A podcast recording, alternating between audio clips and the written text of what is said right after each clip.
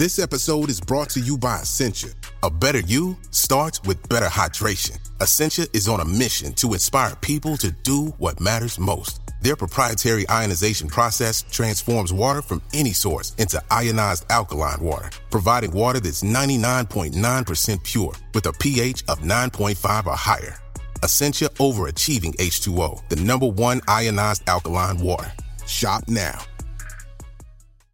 Mom deserves the best, and there's no better place to shop for Mother's Day than Whole Foods Market. They're your destination for unbeatable savings, from premium gifts to show-stopping flowers and irresistible desserts. Start by saving 33% with Prime on all body care and candles. Then get a 15-stem bunch of tulips for just $9.99 each with Prime. Round out Mom's menu with festive rosé, irresistible berry chantilly cake, and more special treats. Come celebrate Mother's Day at Whole Foods Market.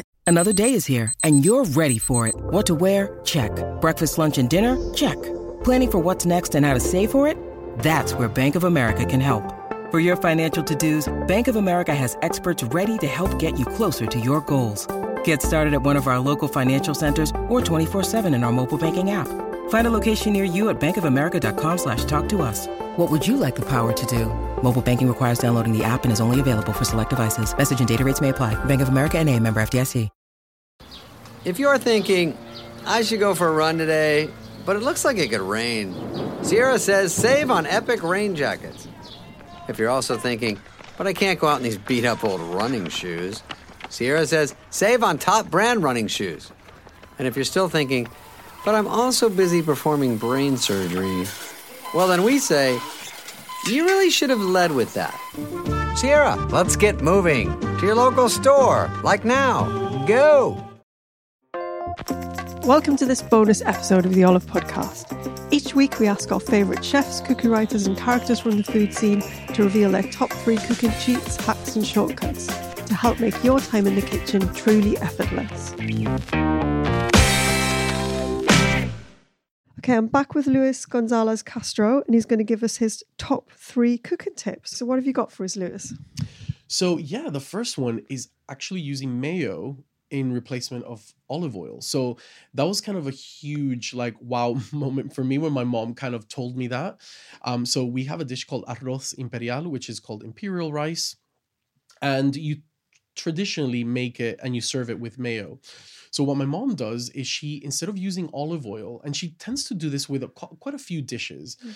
The if you think about mayonnaise and what it contains is olive oil, um, a lot of olive oil, mm. um, and it it adds that creaminess to it because of the egg as well yeah. and that mixture. So you add a, like two spoonfuls of of that mayo, and then you throw in the like for example the shredded chicken, and it gives it this creaminess that you do not imagine. You imagine mayonnaise to just melt away and to be nothing, but it just gives it this little flavor to it and um, you don't taste mayonnaise, um, but you're getting the you know the separation of that oil and the creaminess together with the with the chicken. That is just ama- honestly, it's it's amazing. And for when I discovered it, I was like, I kind of tend to use that quite a lot now. So when I make rice in the in the cooker, instead of adding adding olive oil, I'll put a little dollop of of mayonnaise. I'll mix it in, and it just gives it this little creaminess that you mm. just didn't think about. But yeah. Great.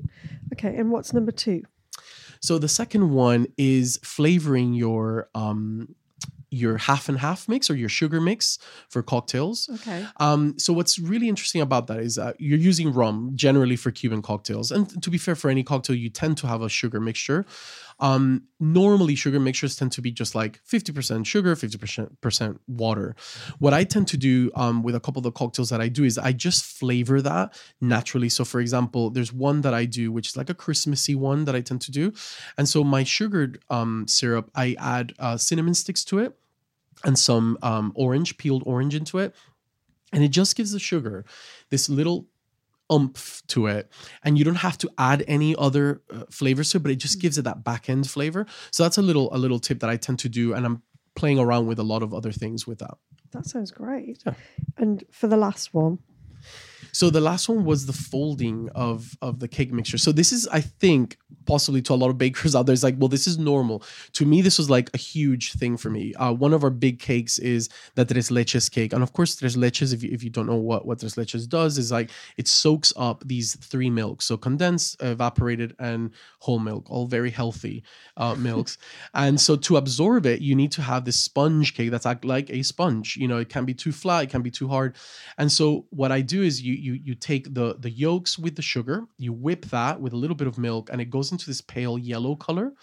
You mix that into your flour, and so you create this paste. Then with the um, egg whites, you whip them with your um, almost like you're doing a meringue with your sugar and then you slowly fold that into your cake mixture um, and that's one of the biggest things that i've had to learn and i know that might sound simple to a lot of people but you know what i think it takes so much practice to do and there's the wooden spoon versus the metal spoon scenario, but it really is all about going through the middle, folding it slowly. It's like a dance to me. And if you get it right, you get this delicious, fluffy um, uh, cake. And then you can pretty much add anything um, that you want on top of it to kind of soak in, and it's delicious. Fantastic. Great tips, Luis. Thank you very much. No, thank you. It's been really fun. Thank you for listening to the Olive Podcast. For recipes and more information, head to olivemagazine.com. Do remember to listen out for our effortless bonus episodes where our guests reveal their best cooking cheats, hacks, and shortcuts. And don't forget to subscribe at iTunes, Acast, Spotify, or wherever you get your podcasts.